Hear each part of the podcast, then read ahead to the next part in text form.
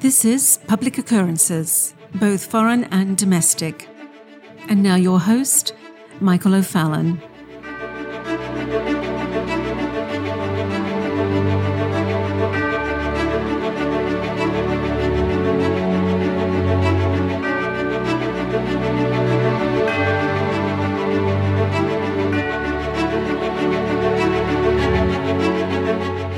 Well, this episode is the start of a prologue of a much larger discussion that we will be having over the next several days regarding the great reset of energy.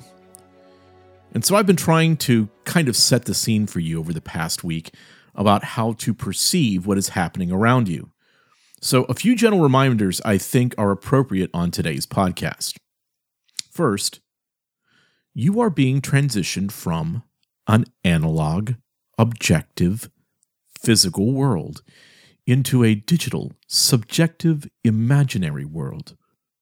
A world that is driven by great narratives, by causes, and you are convinced to support or do the most ridiculous of things because the cause of the next crisis creates almost a sort of religious feeling of virtue when you basically end up contributing to the fall of Western civilization.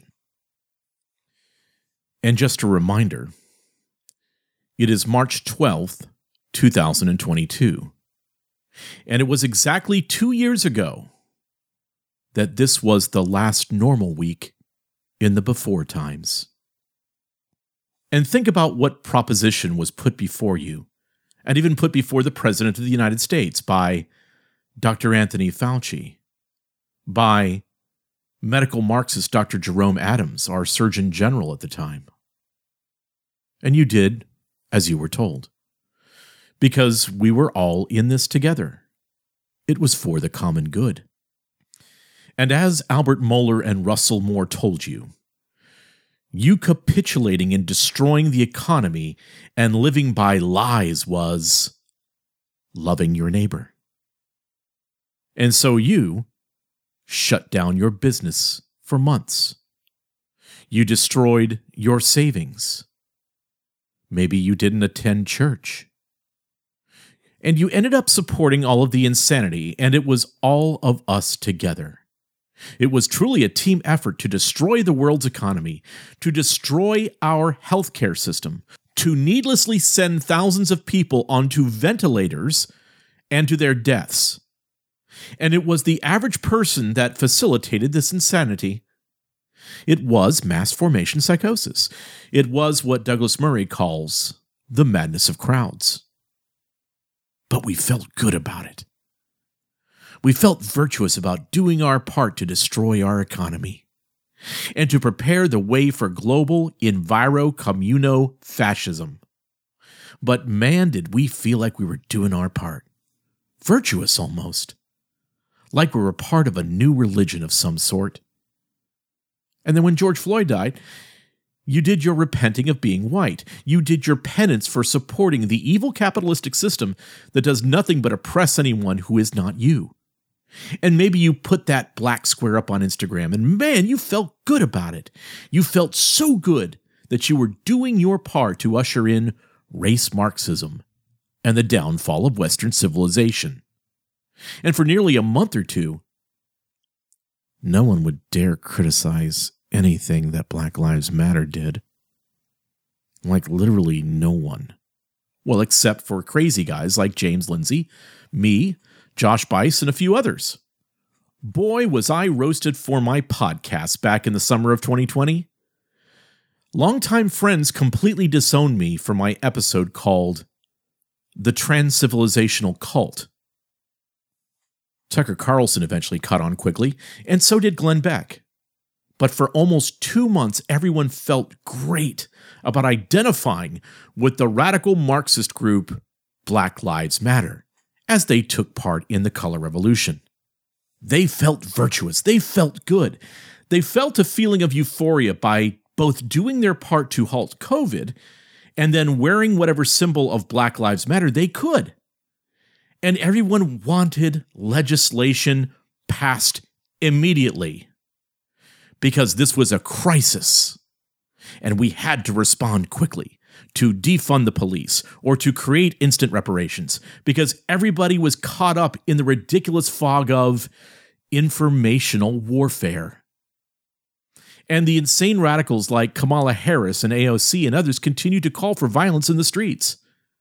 And then the vaccines came. And then it was, once again, the virtuous thing to do to get the vaccine. You did your part. You were a good catechumenate in the new religion. And everyone who decided not to be baptized by syringe into the new cult, well, they were sinners. They were the problem. They were the ones responsible for you catching COVID three months after you received the vaccine and ending up in the hospital. Darn those unvaccinated people. They should all be fired. They should be pushed out of public life. They should have their privileges as a citizen to travel taken away from them.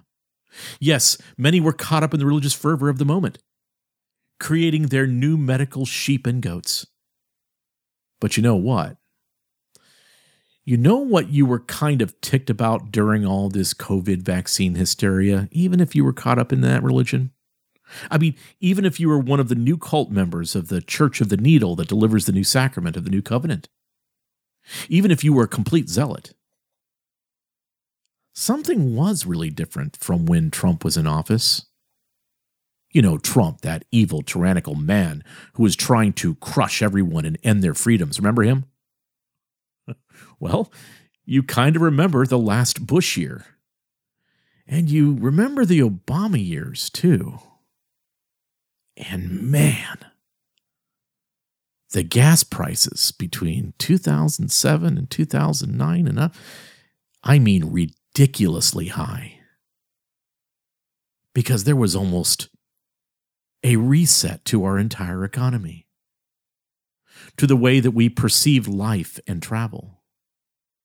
You got rid of your beautiful SUV, and you might have just gone and bought a Prius you were thinking about how much you hated the Prius, but at least you were getting 54 miles per gallon. And gas was up in the $3 range. And then, even the Republicans at that time, if you remember, were pushing for green energy. I mean, the slimiest politician of Washington, D.C., the Russell Moore of the Senate, Lindsey Graham, decided to jump in the presidential race and start advocating for green energy. And the conservative religious groups were doing the same in 2016. And I remember very well the Christian Coalition dinner where they brought in a four star general to a room full of Republican lawmakers who said that the greatest threat to America's security was rising sea waters due to global climate change. Climate change was also what the primary point of contention was with Trump. I mean, even before border security, it was climate change that was the problem with Trump. The thought was that Trump might pull out of the Paris Climate Accord. And in doing so, he would destroy the world. But Trump had a pragmatic strategy a strategy to put America's success first, to put the American people first. And so Trump had a goal to make America energy independent within four years in his administration. And after Trump came into office in 2017, each year, Americans, you and I, saw our gas prices drop and drop and drop. Because America now had the supply, our own supply. And America was moving again. Travel was for everyone again. Prices were low, and the possibilities of where you and your family could go in the next week were tremendous. Those three years were exciting times. But this was the worst news for those that wanted to control the entire world. Those that thought we would go from a Bush destruction of the economy to then an Obama eight years of disrupting and dismantling the entire United States, and then handing it over to Hillary Clinton. Well, this was the worst news they could receive. the success of low gas prices and cheap energy and a robust economy, that is not what they wanted. Maybe some of you are starting to understand that now. It was the worst turn of events that the globals could ever imagine. Because the new system that they wanted installed, and this has been in the works for many years, is built on insane environmental policies of climate justice, based on critical social justice and critical race theory, and obedience to the government on all edicts. Otherwise, they would not be able to reset the world once they disposed of old Donald Trump. So it was time to create another religion. And it was time for alchemy to reign once again. And so, Extinction Rebellion was born. And all across the world, in particular in London, where the thousands of Extinction Rebellion protesters were given free reign in London to do whatever they wanted, Boris Johnson and Sadiq Khan let them do whatever they wanted.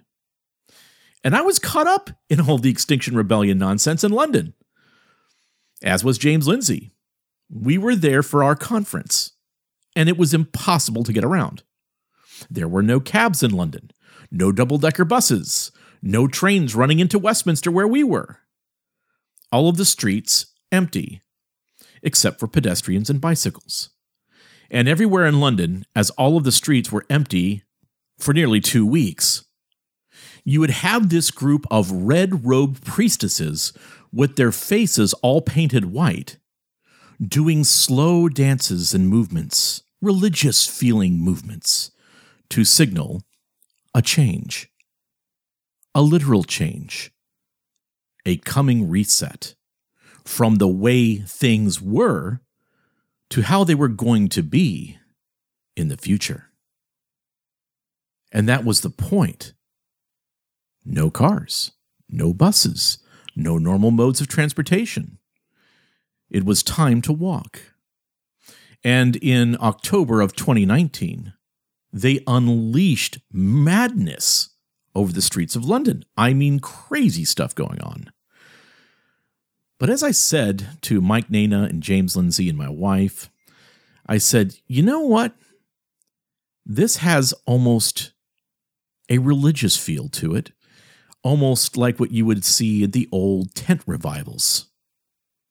And so the viral crisis and this new religion had several purposes. Yes, to subjugate the masses, to create a definite new chapter, almost a born again experience for civilization, to crush the economy, and to make sure that people were dependent upon government subsidies to crush small businesses and make sure that there were fewer choices for purchases in the future, to bring most businesses and meetings to a digital format.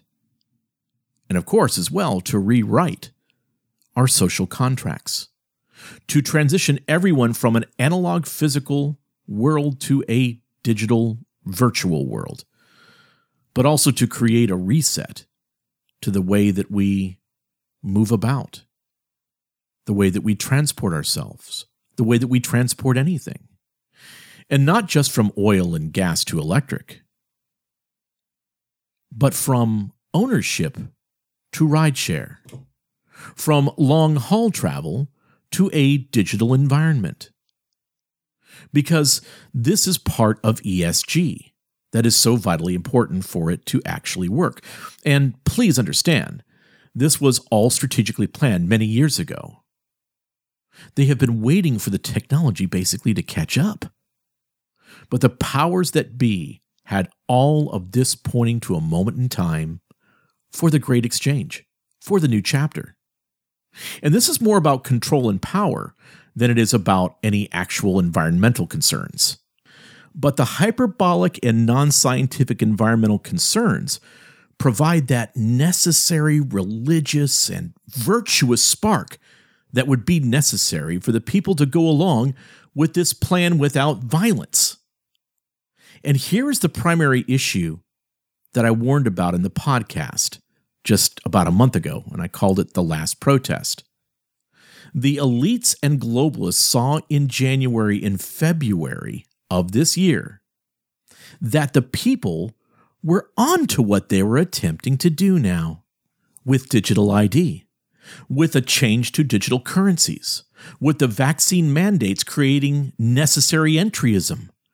And people also caught on to the nonsense that was the COP26 summit in Glasgow, where nearly every nation on earth came to pay homage to the earth goddess and they all made ridiculous statements about forcing their nations and their people to get to net zero carbon emissions. And those net zero carbon emission goals will destroy the economies of large Western nations. And China and Russia, who did not show up to COP26, will not do any of this at all. And that, of course, means that Russia and China will have an advantage over us.